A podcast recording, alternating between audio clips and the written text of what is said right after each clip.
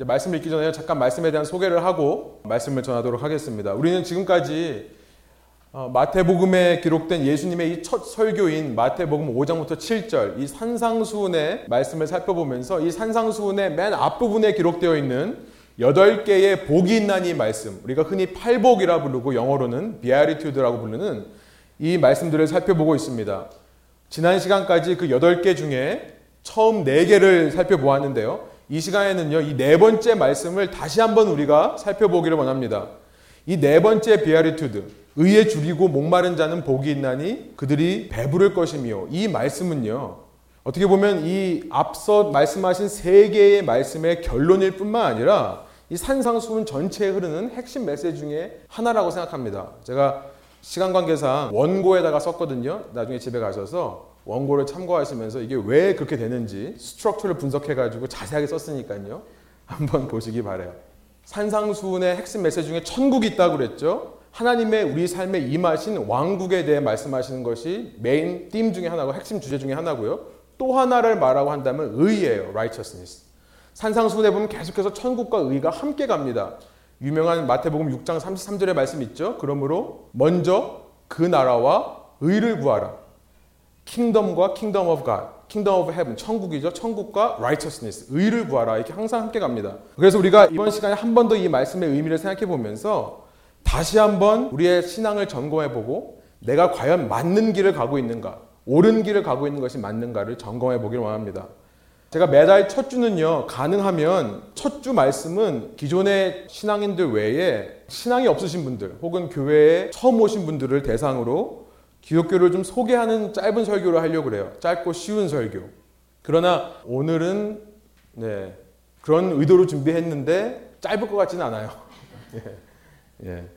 다음 달부터 제가 열심히 준비해서 쉽고 짧게 하도록 하겠습니다. 저는 짧은 설교가 제일 어렵거든요. 제가 딱 준비하면 한 시간 반짜리가 나와요. 그래서 이걸 이제 자르고 자르고 막 빼고 이래야 되는데, 예, 오늘도 오늘 설교도 사실 많이 수정을 했습니다. 수, 수십 번 수정을 했습니다. 쉽게 하려고요. 그러나 이 기본적인 기독교를 소개하는 시간이지만 이미 신앙이 있으신 분들도 어, 이 시간들을 통해 유익이 있으실 거라 생각해요. 왜냐하면 예수님 믿고도 우리는 아직도 이전 세상, 이전 하늘과 땅을 살아가기 때문에요. 우리의 신앙은요, 언제나 변질될 수 있어요. 제가 교회에 개척하고 나서 가장 많이 듣는 말씀 중에 하나가 전사님 변질되지 마세요. 초심을 잃지 마세요 라는 말씀인데요. 맞습니다. 우리가 깨어있지 않으면요, 우리가 몇십 년 신앙생활을 했건 간에 우리가 교회에서 어떤 직분을 받고 뭐 목회자건 간에 신앙은 변질될 수 있어요. 그래서 이런 시간들을 통해 다시 한번 우리가 참 신앙이 무엇인지를 바르게 알고요, 내가 과연 그 참 신앙의 길을 가고 있는가, 이것을 점검하는 시간이 되기를 원합니다. 그래서 이 첫째 주 시간들이요, 마치 예수님을 세 번 부인한 베드로에게 들렸던 닭 울음소리와 같은 그런 시간이 되기를 소원합니다. 우리 이제 함께 일어나실 수 있으시면 일어나셔서 우리에게 주시는 하나님의 말씀을 읽을 텐데요. 마태복음 오 장 삼 절부터 육 절까지의 말씀, 우리가 한 목소리로 네 절밖에 안 되니까 한번 같이 한번 읽겠습니다. 오 장 삼 절부터 함께 읽겠습니다. 심령이 가난한 자는 복이 있나니 천국이 그들의 것이며, 애통하는 자는 복이 있나니 그들이 위로를 받을 것이며, 온유한 자는 복이 있나니 그들이 땅을 기업으로 받을 것이며, 의에 줄이고 목마른 자는 복이 있나니 그들이 배부를 것이며. 아멘. 함께 앉으셔서 기도하고 말씀 나누죠.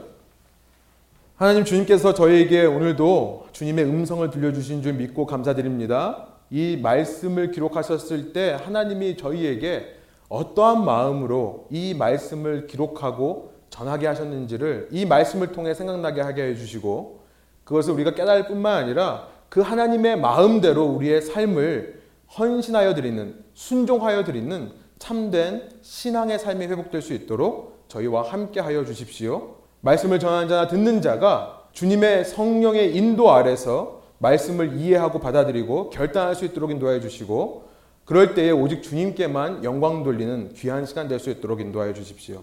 감사드리며 예수 그리스도의 이름으로 기도드립니다. 아멘. 예, 제가 전에 한번 말씀드린 적이 있었지만 저는 한때 참 의로운 사람이었습니다. 예, 저는 제가 이렇게 딱 보면 좀 고지식해 보이는 이미지가 있죠. 쉽게 불의와 타협하지 않을 것 같고 겉과 속이 별로 다를 것 같지 않은 이 이미지. 이 이미지는요, 제가 하루아침에 만들어진 것이 아니에요. 예, 뭔 소리를 하려고 시작부터 이 은혜 안 되는 얘기를 하시는가 아마 하실 분들이 있으실 텐데요. 말 그대로 정말 은혜 안 되는 말씀을 좀 드리려고 합니다. 은혜 안 되는, 은혜가 없는, 은혜를 모르던 저의 과거 얘기를 좀 하려고 그래요. 어, 기독교인에 대해서 평소에 부정적인 생각을 갖고 계신 분들은 아마 제 이야기를 들으면서 아 그래, 바로 당신 같은 사람 때문에 내가 교회 나가기 싫은 거야, 아마 그런 마음이 드실 거예요. 예. 저는 어려서부터 교회를 다니면서요, 예수님이란 분이 나를 사랑하셔서 나를 위해 죽기까지 나를 아끼시고 나를 귀하게 생각하신다는 그런 말씀들을 너무 많이 들어왔습니다. 예수님이 나를 사랑하신다, 전혀 의심하지 않았었어요. 어느샌가부터 그래서 저는요, 그 예수님의 사랑과 희생을 당연하게 생각하기 시작했어요. 마치 스포일된, 부모의 사랑을 너무 많이 받아가지고 스포일된 어린 아이처럼요, 제 신앙이 그랬습니다. 그러면서 저는 놀랍게도 제 속에서 예수님이 나를 사랑하실 수밖에 없는 모습들을 발견하기 시작했어요. 제 속에 아 그래, 예수님이 정말 나를 사랑할 수밖에 없구나, 이런 모습들을 발견하기 시작했습니다. 학교 생활도 열심히 하고요, 다른 사람들을 위해 참 봉사도 많이 했던 것 같아요. 제가 모아놓은 돈들 남을 위해 쓰기도 했습니다. 늘 바른 생각을 하고요, 동네에서는 인사 가장 잘 아는 아이로 알려졌었습니다. 약한 사람이 당하는 걸 보면 지나치지를 못했어요. 제가 말씀드린 대로 착한 어린이상 수도 없이 많이 받았습니다.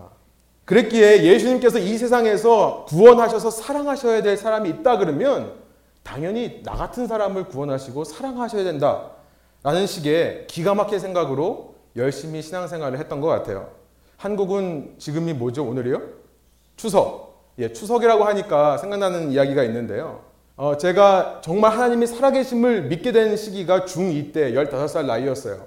제가 그전까지 교회를 열심히 다녔지만 별 생각 없이 다녔습니다. 그냥 예수님이 나를 사랑하는데 Jesus loves me. This I know. For the Bible tells me so. 성경에서 말씀하시니까 그런 줄 알고 그냥 살았어요. 그런데 중이 때 정말 하나님이 살아계시구나, 이것이 체험됐습니다. 여러분, 그러면서 제가 한 가지 결단한 게 뭐냐면, 추석 때 가족들이 모이면 절대 제사를 드리지 않으리라. 저희 부모님 세대가 팔 남매라서 가족들이 다 모이면요, 꽤 많아요. 작게는 한 이십 명서부터 많게는 한 삼십 명 넘을 때가 있었던 것 같아요. 꽤 자주 삼십 명 넘었던 것 같은데요.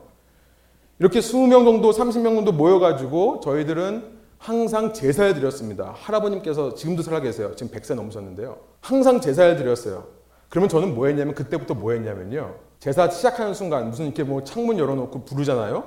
영혼을 부르잖아요. 그 순간부터 저는 저 한쪽 구석에서 무릎 꿇고 기도를 하는 거예요. 제가 그랬어요. 정말 그런 삶을 살았습니다. 어디, 예. 자꾸 전화 오시는데 좀 받으셔야 될 것 같은데. 제가 어디까지 읽었는지 까먹었어요. 예. 계속 전화가 오시니까 제가 받아야 될 것 같은. 예. 제가 저희 또래 중에서 가장 나이 많은 남자아이였거든요. 그래서 나와서 이제 이 세대를 대표해서 절을 하고 술잔을 돌리는 걸 시켰는데요. 그거 할 때마다 매번 저는 기도하고 있는 거예요. 매번 누가 뭐라고 하건 상관없이 저는 기도를 했습니다. 그래서 결국 저보다 좀 더 어린 남동생이 술잔을 돌리곤 했어요. 실컷 이제 기도를 하다가 제사가 끝나는 소리가 들리면요, 그때서 이제 눈을 뜹니다. 그러면은 그 많은 분들이 저를 좀 못마땅하게 쳐다보시겠죠. 그분들의 못마땅한 시선을 저는 보면서 저는요, 카타르시스라고 하죠. 카타르시스. 이게 그리스 말로는요, 클린니스라는 뜻이에요. 깨끗함이라는 뜻이에요. 저는 제 속에서 이 카타르시스가 막 올라오는 걸 느꼈어요. 나는 깨끗해. 나는 정결한 사람이야. 이걸 느꼈습니다. 제사 드린 음식이라고 해서요, 저는요, 그때 이후로 정말 제사 드린 음식을 안 먹었어요.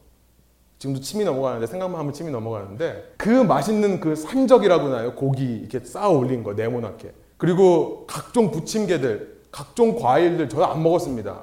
그리고 제사상에 올라가지 않은 뭐 만두 비진 거 남은 거나 뭐 송편 비든 거 남은 게 있으면 그것만 먹었었어요. 그러면서 저는 제 나름대로 하나님을 위해 내가 이렇게 깨끗함을 지킵니다, 이렇게 거룩함을 지킵니다 라고 말했던 사람이었어요. 여러분, 정말 재수없죠. 여러분, 이런 말씀 들으면서 와 대단하다 그러시면 안 돼요. 놀라운 사실은요, 제가 그렇게 재수없는 사람이라는 것을 저만 몰랐다는 사실이에요. 저는 도대체 몰랐어요. 주위에서 저를 안타까운 시선으로 보면 볼수록 저는 그 시선을요, 예수 그리스도를 위한 핍박이라고 생각했어요. 너무 감사했어요. 그런 시선을 바라봐주는 게. 내가 주님을 위해 핍박받는구나. 여러분, 제가 보기에 저보다 신앙이 못한 사람이 저에게 조언을 해줘요. 기범아, 너 그렇게 하다가 사회생활을 어떻게 할래? 그러면 저는요, 그 얘기를 나보다 신앙이 없는 사람이 말하는 어리석은 말이라고 생각을 했습니다. 참 무섭죠. 여러분, 그러다가 제가 어떤 계기에 제 자신의 그 재수없고 무서운 모습을 발견하게 됐는데요. 제가 어떤 집회에 가서 이렇게 뜨겁게 기도하고 찬양하다가 참 신기한 체험을 한 적이 있어요. 돌아보면 신앙은 꼭 이렇게 얌전하게 한 것만이 다가 아닌 것 같아요. 가끔은 그런 기회가 참 중요한 것 같습니다. 정말 뜨겁게 기도하고 찬양하는 중에 제가 어떤 환상을 본 것 같은데요. 제가 본 것은 뭐냐면 어떤 사람의 모습인데 바로 저였어요. 제가 당시 기도하고 있는 모습 그대로 기도하고 있는 저의 모습이 보이는 거예요. 그러면서 놀랍게도요, 그때까지 제 주위 사람들이 저를 바라보면서 느꼈던 재수없음, 그때까지 주위 사람들이 저를 바라보면서 봤던 아우 저 지독한 인간, 저 무서운 인간, 그 마음이 제게 느껴졌어요. 그 순간에요. 다른 사람들에게 내가 얼마나 정말 지독할 정도로 독선적이고 이기적인 사람이었는가가 그때 깨달아진 거예요. 그때 제가 받은 충격은 참 컸습니다. 저는 그전까지요, 제가 그렇게 문제가 있는 사람이라는 것을 몰랐어요. 아니, 저는 알고 있다고 생각을 했어요. 그래서 교회 모임이나 누군가를 가르치거나 소그룹을 인도할 때 늘 저의 부족한 모습, 나의 나약한 모습, 악한 모습을 스스럼 없이 말하곤 했습니다. 성격상 의로움에 똘똘 뭉친 저였기 때문에요, 솔직하지 않고 거짓으로 말하는 것은 딱 질색이었어요. 솔직하게 제 자신의 문제점들을 얘기하긴 했습니다. 그러나 마음 깊은 곳에서 제 자신을 바라보면서 제가 아, 정말 재수없다, 너 정말 지독하게 독선적이고 이기적이라는 생각을 해본 적은 없었던 것 같아요. 저는 제 마음 깊은 곳에서 뭐라고 생각했냐면, 그래도 이 세상에서 깨어있는 사람이 나다, 이런 생각을 했었어요. 그래도 괜찮은 사람, 이 어두워져가는 세상 속에서 빛이 될 수 있는 사람, 하나님께서 찾으시는 그 사람, 하나님께서 사용하실 그 사람이라고 생각했었습니다. 여러분, 그러나 제가 제 자신의 모습을 보면서 그 마음을 느꼈을 때 하나님의 음성이 들리는 것 같았어요. 기범아, 이게 진짜 네 모습이다. 여러분, 그 후로 저는요, 뭘 했는지 기억이 안 나는데요, 그냥 울기만 했던 것 같아요. 근데 그 순서가 끝나고 찬양도 하고 일어서 찬양도 하고 뭐 움직이고 막 이런 순서가 있었는데 저는 그냥 일어날 수가 없었습니다. 계속 울었어요. 물론 그때 한 번의 경험으로 제 삶이 완전히 바뀌지는 않았어요. 지금도 똑같은 이기적이고 독선적인 모습을 가지고 살아요.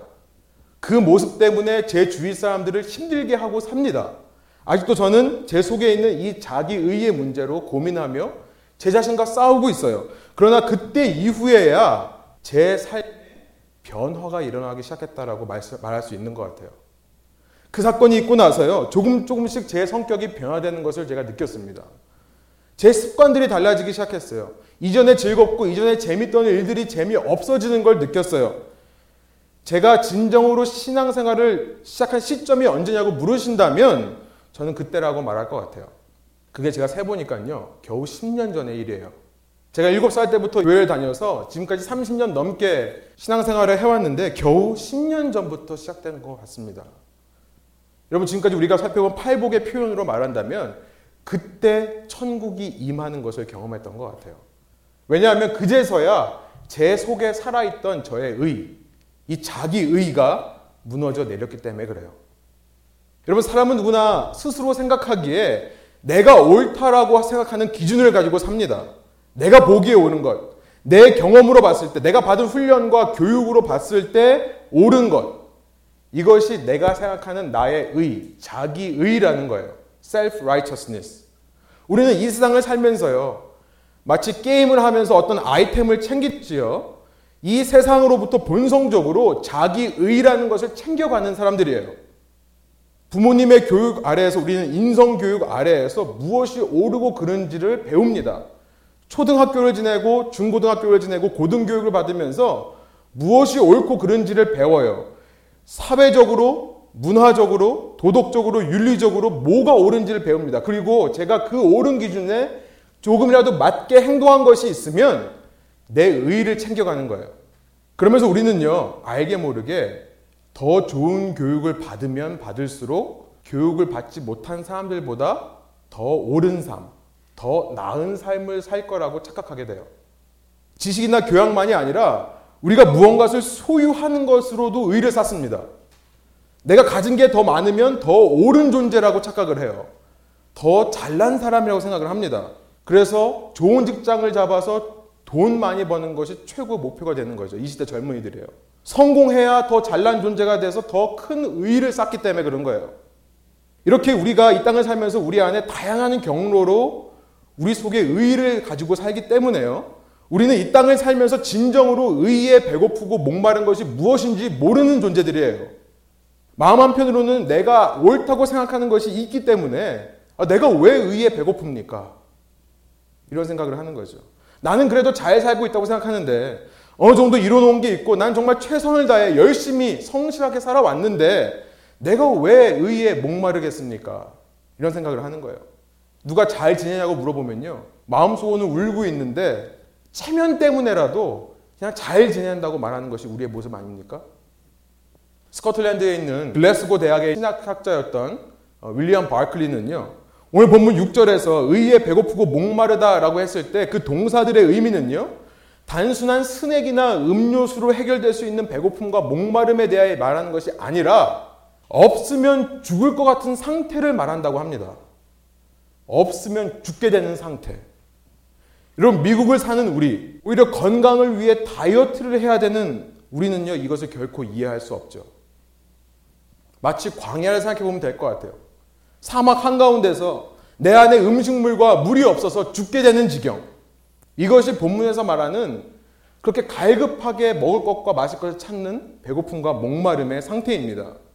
이런 심각함을 가지고 우리가 내 속에 의의가 없음을 깨달을 때, 내 속에 의의가 없기 때문에 그렇게 배고파하고 목마르게 의의를 찾는 상태, 그것이 바로 천국이 그 삶에 임한 사람들의 삶의 모습이라는 거예요. 이것이 바로 참 제자들, 참 신앙인들의 삶의 모습이라는 것입니다. 아무리 겉으로 종교인이고요.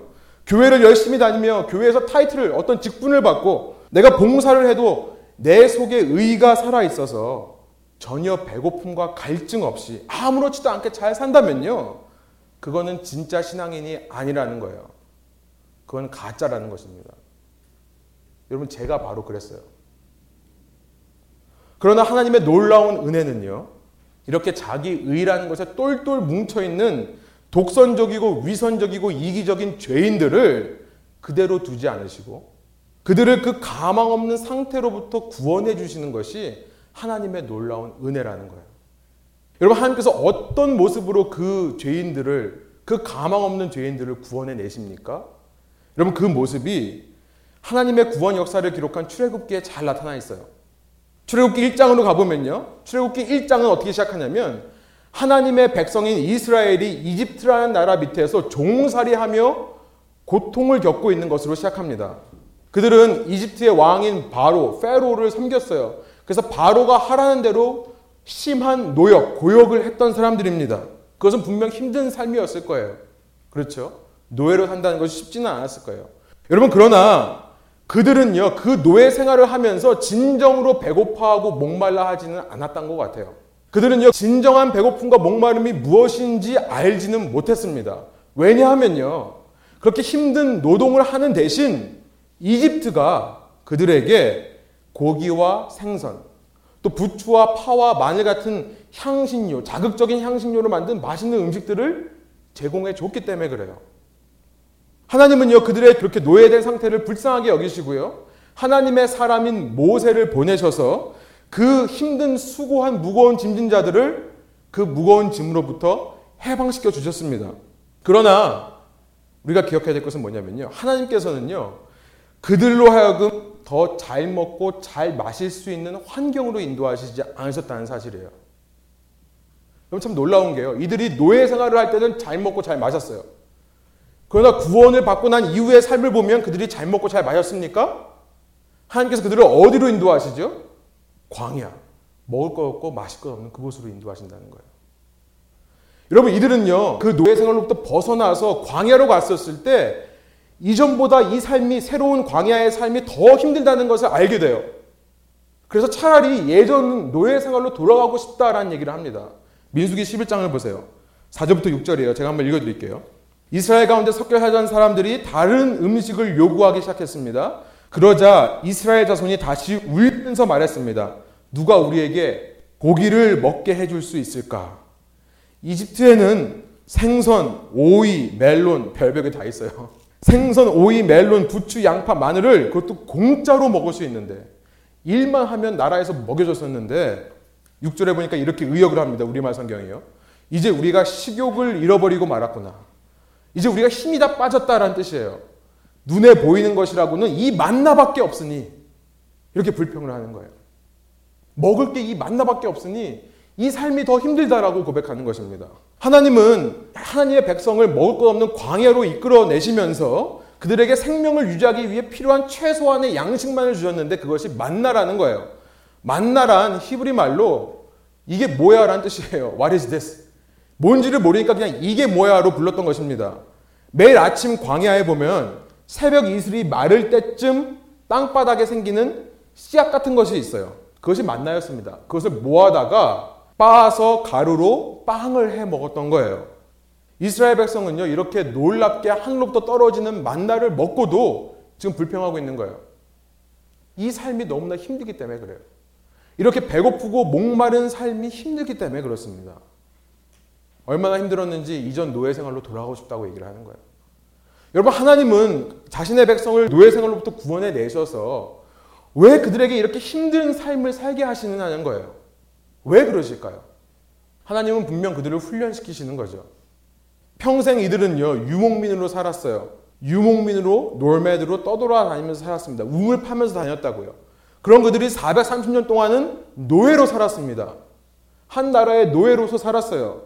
이제 그들이 들어가야 될 약속의 땅 가나안은요, 그들의 힘으로 밭을 갈고 경작해서 농사를 지어야 하는 땅이죠. 노예 근성이 있으면 안 되는 땅이에요. 아무리 좋은 땅에 살아도, 적과 끓이 흐르는 땅에 살아도 노예 근성이 남아있으면요, 그 좋은 것들이 다 그림의 떡이 되는 거예요. 누가 먹여주지 않아요. 혼자 해먹어야 돼요. 그래서 하나님께서는요, 그 들어가기 전에 매일 아침 해 뜨기 전에 일찍 일어나서, 이 만나라는 게 해가 떠서 비치면요 다 말라버려서 사라진다 그래요. 이슬이 말라고 햇빛이 강하게 쬐기 바로 전 그 아침 시간에 걷어야 되는 것입니다. 하나님께서는 매일 아침마다 수고해서 나가게 하신 거예요. 노예 근성을 없애게 하시기 위해서요. 매일이요. 어떤 사람들이 다음날 먹을 것까지 저장했더니 어떻게 돼요? 냄새나고 벌레가 꼬이죠. 하나님께서 말씀하세요. 그날 먹을 것만 취해라. 놀라운 사실은 안식일 전날에는 두 배로 수확할 수 있습니다. 왜요? 안식일 날은 쉬어야 되니까. 안식일 날은 썩지를 않는 거예요. 냄새가 안 나는 거예요. 뭘 또 훈련시키시는 거죠? 이전까지는 한 번도 안식일을 지키며 살아본 적이 없어요. 일하면서 그냥 자기가 피곤하면 자기가 쉬는 거예요. 그렇죠? 그러나 이제는 약속의 땅에 들어가면 안식일을 지켜야 돼요. 하나님이 내 삶의 중심이 되는 거예요. 그래서 지금부터 또 안식일을 훈련시키시는 거죠. 그러나 여러분, 더 근본적으로 하나님께서 광야에서 만나를 먹이신 이유가 무엇입니까? 우리가 마태복음 사 장에서 살펴봤듯이 이제 이 사십 년간의 광야 생활이 끝나고 가나안 땅에 들어가기 바로 직전에 모세가 신명기에서 이렇게 말하는 장면이 나와요. 신명기 팔 장 이 절부터 삼 절이에요. 너희 하나님 여호와께서 사십 년 동안 광야에서 너희를 어떻게 이끄셨는지, 어떻게 너희를 낮추시고 너희를 시험해 너희 마음에 무엇이 있는지, 너희가 그분의 명령을 지키고 있는지 아닌지 알려고 하셨음을 기억하라. 그러면서 삼 절에 이렇게 말씀하십니다. 우리 한번 한 목소리로 읽어볼까요? 그분이 너희를 낮추시고 배고프게 하셔서 너희나 너희 조상들이 전혀 알지 못하던 만나로 먹이신 것은 너희로 겸손하게 해 사람이 빵으로만 사는 것이 아니라 여호와 입에서 나오는 모든 말씀으로 사는 것임을 가르쳐 주시려는 것이었다. 모세가 정확하게 말씀을 전하고 있죠. 하나님께서 이렇게 광야에서 만나를 먹이신 이유가 뭐라고요? 너희가 그 배고픔과 굶주림의 삶을 통해 뭐만 붙들라고요? 하나님의 말씀. 여러분, 하나님의 말씀이 누구십니까? 누구세요? 하나님의 말씀이 예수 그리스도죠. 그래서 요한복음 육 장으로 넘어가면요, 제가 시간 없으니까 읽진 않겠는데요, 육 장 삼십오 절에 이런 말씀이 있어요. 그러자 예수께서 그들에게 말씀하셨습니다. 내가 바로 생명의 빵이다. 지금 유대인들이 나와서 예수님께 말하는 거예요. 오병이어의 기적을 보이신 후에 우리가 어떻게 해야 그 양식을 얻을 수 있습니까? 그 유대인들을 향해 예수님께서 말씀하시는 거예요. 내가 바로 하늘에서 내려온 빵이다. 내가 바로 생명의 양식이다. 내게 오는 사람은 결코 배고프지 않고 나를 믿는 사람은 결코 목마르지 않을 것이다 말씀하시는 거예요. 그 여호와의 말씀으로 살 것이다 말씀했던 그 여호와의 말씀이 바로 나다라고 말씀하시는 거죠. 육 장 오십일 절로 가보면 예수님께서 이렇게 말씀하세요. 이 빵을 먹으면 결코 죽지 않는다. 광야에서 만나를 먹고도 죽었는데 이 빵을 먹으면 절대로 죽지 않는다라고 말씀하시면서 오십일 절에 이렇게 말씀하십니다. 나는 하늘에서 내려온 살아있는 빵이다. 누구든지 이 빵을 먹는 사람은 영원히 살 것이다. 내가 줄 빵은 곧 세상의 생명을 위해 주는 내 살이다. 이런 말씀을 하세요. 좀 어렵죠? 우리를 영생하게 하는 빵이 바로 예수님의 살이라고 말씀하시는 거예요. 이게 무슨 말입니까? 예수님의 십자가 사건을 얘기하는 거예요. 사람이 빵을 먹으려면 어떻게 하죠? 빵 그냥 통째로 다 집어넣는 거 아니죠. 그죠? 내가 먹을 수 있는 사이즈로 뜯어서 먹잖아요. 마치 그것처럼 빵을 찢어서 먹는 것처럼 이제 십자가 위에서 예수님의 몸이 찢기셔야 돼요. 우리를 위해요. 예수님의 몸이 찢기셔서 그 살 속에 있던 피가 흘러내려야 그 피의 능력으로 말미암아 세상 모든 사람들의 죄가 사해지는 거죠. 용서받는 거죠. 그 죄가 용서받아서 많은 사람들이 생명을 얻는 거죠. 영원한 생명을 얻는 거죠. 지금 그 말씀을 하시는 것입니다. 그렇게 그들을 죄로부터 구원해내시는 하나님의 구원의 역사에 대해 말씀하시는 거예요. 이것이 바로 하나님의 말씀이신 예수 그리스도, 그 예수 그리스도의 의라는 것입니다. 율법 외에 나타난 하나님의 의, 그 얘기를 하시는 거예요. 여러분, 과거 이스라엘이 이집트에서 종살이 하던 것을 우리는 상징적으로 이렇게 이해할 수 있습니다. 모든 인류가 이전에는 죄 아래에서 종살이를 했다라고 이해할 수 있어요. 그렇죠? 그러나 여러분, 놀라운 사실은 죄 아래에서 종살이하는 이 세상 사람들이 자기의 배고픔을 깨닫느냐는 거예요. 그렇지 않다는 겁니다. 죄 아래에서 사는 사람들이 자기의 목마름을 깨닫느냐는 거예요. 그렇지 않다는 거예요. 죄 속에 살면서 사람들은 놀랍게도 자기가 배고프고 굶주려 있는지를 몰라요. 오히려 그 세상을 살아가며 게임의 아이템을 챙기듯이 내 의의를 찾아 챙기는 사람들입니다. 그 죄악된 세상 속에서 비록 나는 죄인이지만 내가 배우고 얻은 게 많이 있다면, 내가 어떤 전문 기술이 있으면 나는 스스로 의로운 사람이라고 착각을 하는 거예요. 비록 죄의 노예로 살지만 돈이 많고 명예가 있고 권력이 있으면 내 의의를 가지고 나는 잘 살고 있다, 나는 문제 없다라고 생각하는 것입니다. 그러나 죄의 노예이기 때문에 그가 자각하건 자각하지 못하건 간에 그의 삶에는 죄의 영향력이 지배하고 있어요. 그 사람이 깨닫지 못하는 거예요. 주위 사람들은 다 알아요. 그 사람의 삶을 통해서 죄의 영향력이 퍼져나간다는 사실을 다 압니다. 죄의 열매인 성적 타락이라든지 우상숭배라든지 미신, 시기, 미움, 분노, 질투, 술 취함과 방탕 같은 절제하지 못하는 모습들이 계속 나타나는 거예요. 여러분, 그러다 그 사람이 숨이 멎는 순간, 그 사람의 마지막 호흡을 내쉬는 순간 그 사람은 죄의 영원한 종착역인, 죄의 마지막 데스티네이션인 영원한 죽음으로 가게 되는 거예요. 이런 죄인들을 불쌍히 여기셔서 하나님은요, 자신의 유일하신 아들이신 예수 그리스도를 이 땅에 보내 그 모든 죄의 짐을 짊어지고 대신 십자가에서 죽으시게 하신 거예요. 그래서 이제 누구든지 그를 믿기만 하면, 그 살을 받아 먹기만 하면 영생을 누리게 하신 것입니다. 그런데 그 영생을 누리는 자들이 영원한 생명에 이르기 전까지 계속해서 이 땅을 살아가며 광야를 살아간다는 거예요. 사막과 같은 인생을 살아간다는 것입니다. 계속해서 목마르고 배고픈 곳으로 가게 되어 있다는 거예요. 이 땅에서 내가 의지해왔던 내 의가 파헤쳐지는 거예요. 이 땅에서 내가 소망 삼았던 내 의가 깎아내지는 것입니다. 그 삶을 살게 된다는 거예요. 왜요? 왜 그런 삶을 살아야만 되죠? 그래야지만 내가 이 땅을 살면서 그렇게 내 의를 버리고 하나님의 말씀, 예수 그리스도, 예수 그리스도의 의만을 붙잡는 훈련을 해야 마지막 영원한 나라에 들어갈 때 그 의만으로 살아갈 수 있는 법을 배우기 때문에 그래요. 그래서 의에 배고프고 목마른 자들은 복이 있다라고 지금 말씀하고 있는 것입니다. 이 땅을 살면서 자꾸만 내 죄가 드러나는 일을 겪고요, 내 의가 깎여나가서 창피하고 부끄러운 일들을 느낀다면 하나님의 은혜일 수 있다는 거예요.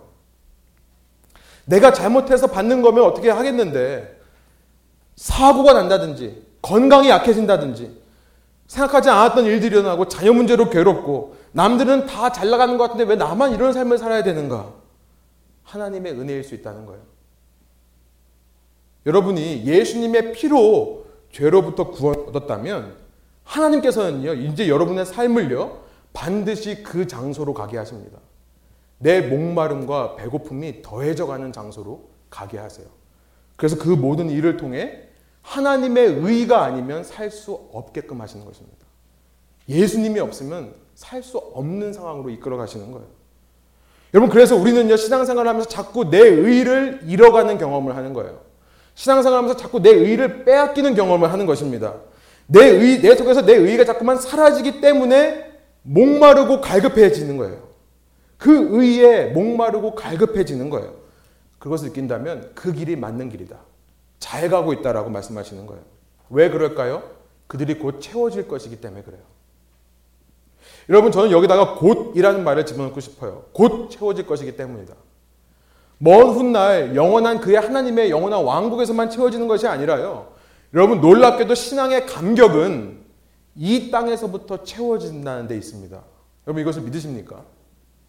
우리는 이 땅을 살아가며 채워지는 것을 이미 경험하고 살아가는 거예요.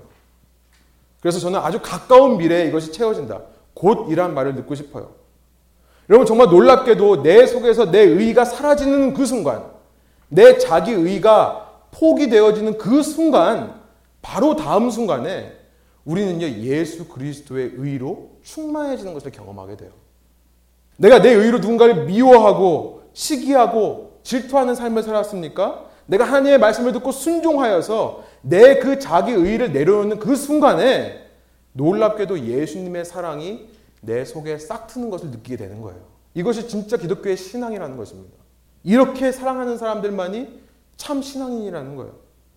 내가 자랑거리로 여겨졌던 내 소유들이 깎여나갈 때, 여러분, 우리는요, 마치 내 소유의 주인이 나인 것처럼 살아왔습니다. 내 의가 깎여나갈 때 예수님의 의가 채워지는 사람들은 어떤 사람이냐면, 아, 내가 지금까지 내가 내 소유의 주인인 것처럼 살아왔구나. 회개가 일어나는 거죠. 주님, 용서해 주십시오. 주님의 은혜를 다시 한번 사모합니다. 이 고백으로 이어지는 거예요.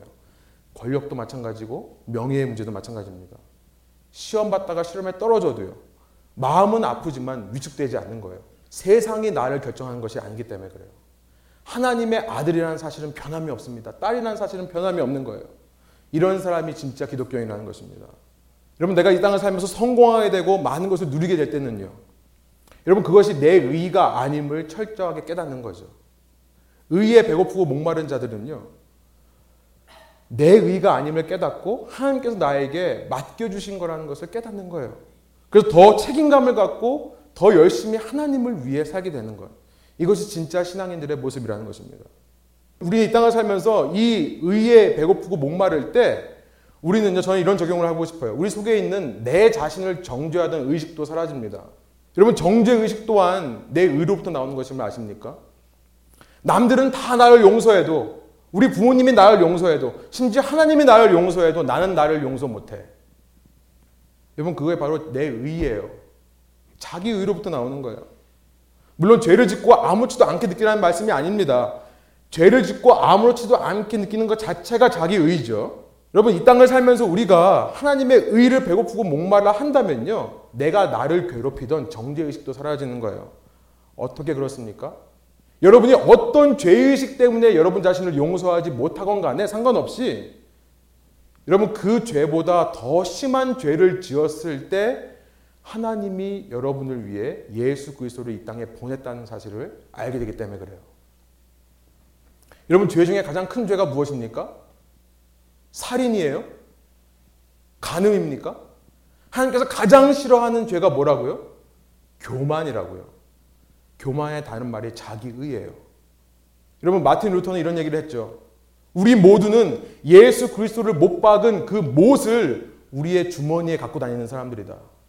우리는요, 누구나 다 자기의가 있어서 그 자기의가 있는 것이 하나님께서 가장 싫어하는 일인 건지 몰라요.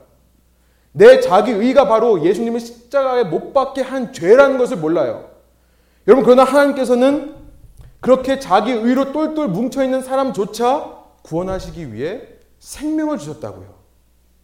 여러분, 우리가 그 사실을 안다면 내가 내 자신에게 용서하지 못할 죄가 어디 있냐는 거예요.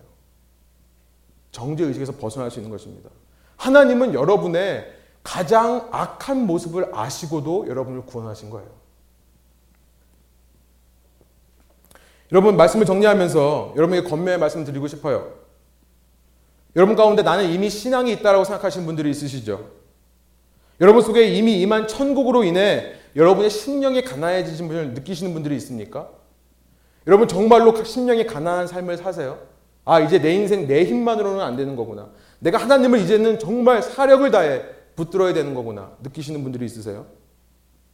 하나님의 마음이 내 마음에 전해져서 내 죄에 대해서, 내 이웃에 대해서, 세상에 대해서 애통하는 마음이 생겨나십니까? 예수님을 닮아 온유해지고자 하는 마음이 드세요? 본성을 거슬러 온유해지고자 하는 마음이 드십니까? 내 속에 의가 없음을 발견하고요, 오직 하나님의 의, 예수 그리스도의 은혜만을 배고파하고 목말라 하십니까? 잘 가고 있다는 거예요. 힘을 내시라고 말씀드리고 싶습니다. 그렇게 사는 것이 맞습니다. 계속해서 그렇게 사십시오. 여기 본문에서 배고파하고 목마르다는 동사는 현재 진행형으로 쓰였습니다.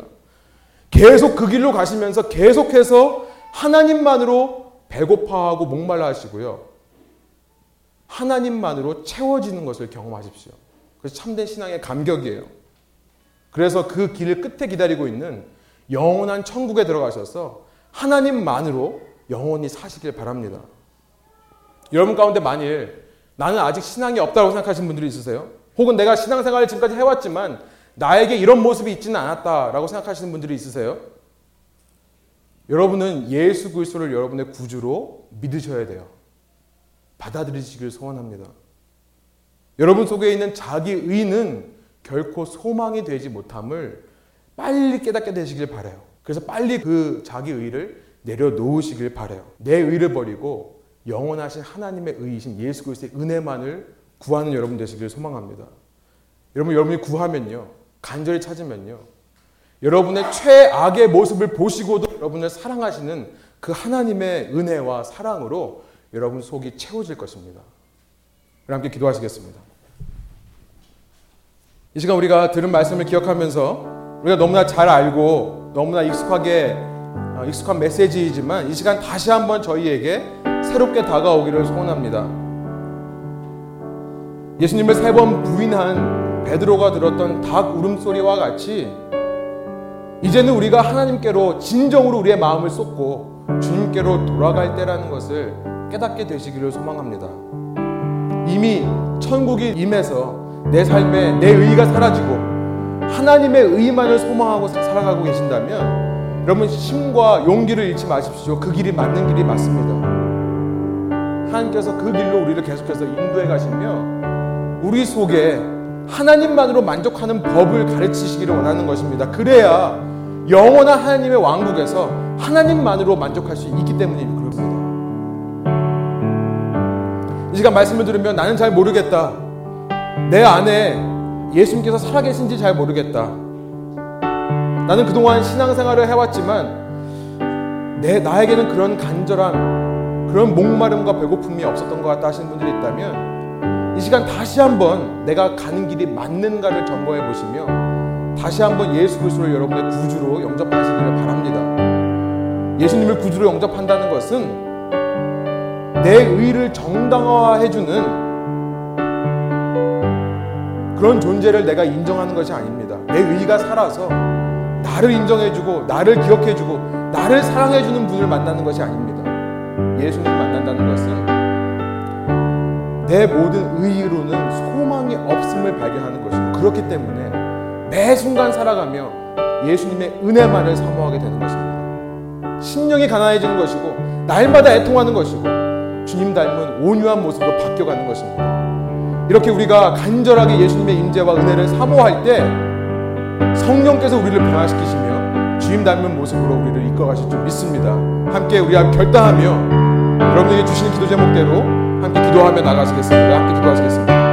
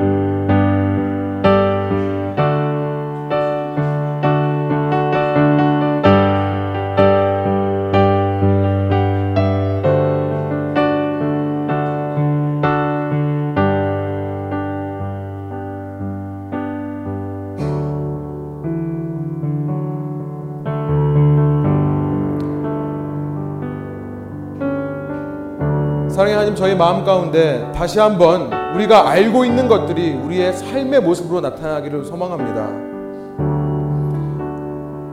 우리가 너무나 주님의 말씀에 대해서도 많이 듣고 잘 알고 있고 들었던 메시지 반복해서 듣는 것 같고 저희 마음속에 이미 기본적인 것들은 다 알고 있는데 저희의 삶에서 진정한 주님의 사랑과 능력이 체험되지 못하는 이유가 무엇입니까? 우리 안에 있는 자기 의로 똘똘 뭉쳐있는 이 교만을 내려놓을 수 있도록 인도하여 주십시오.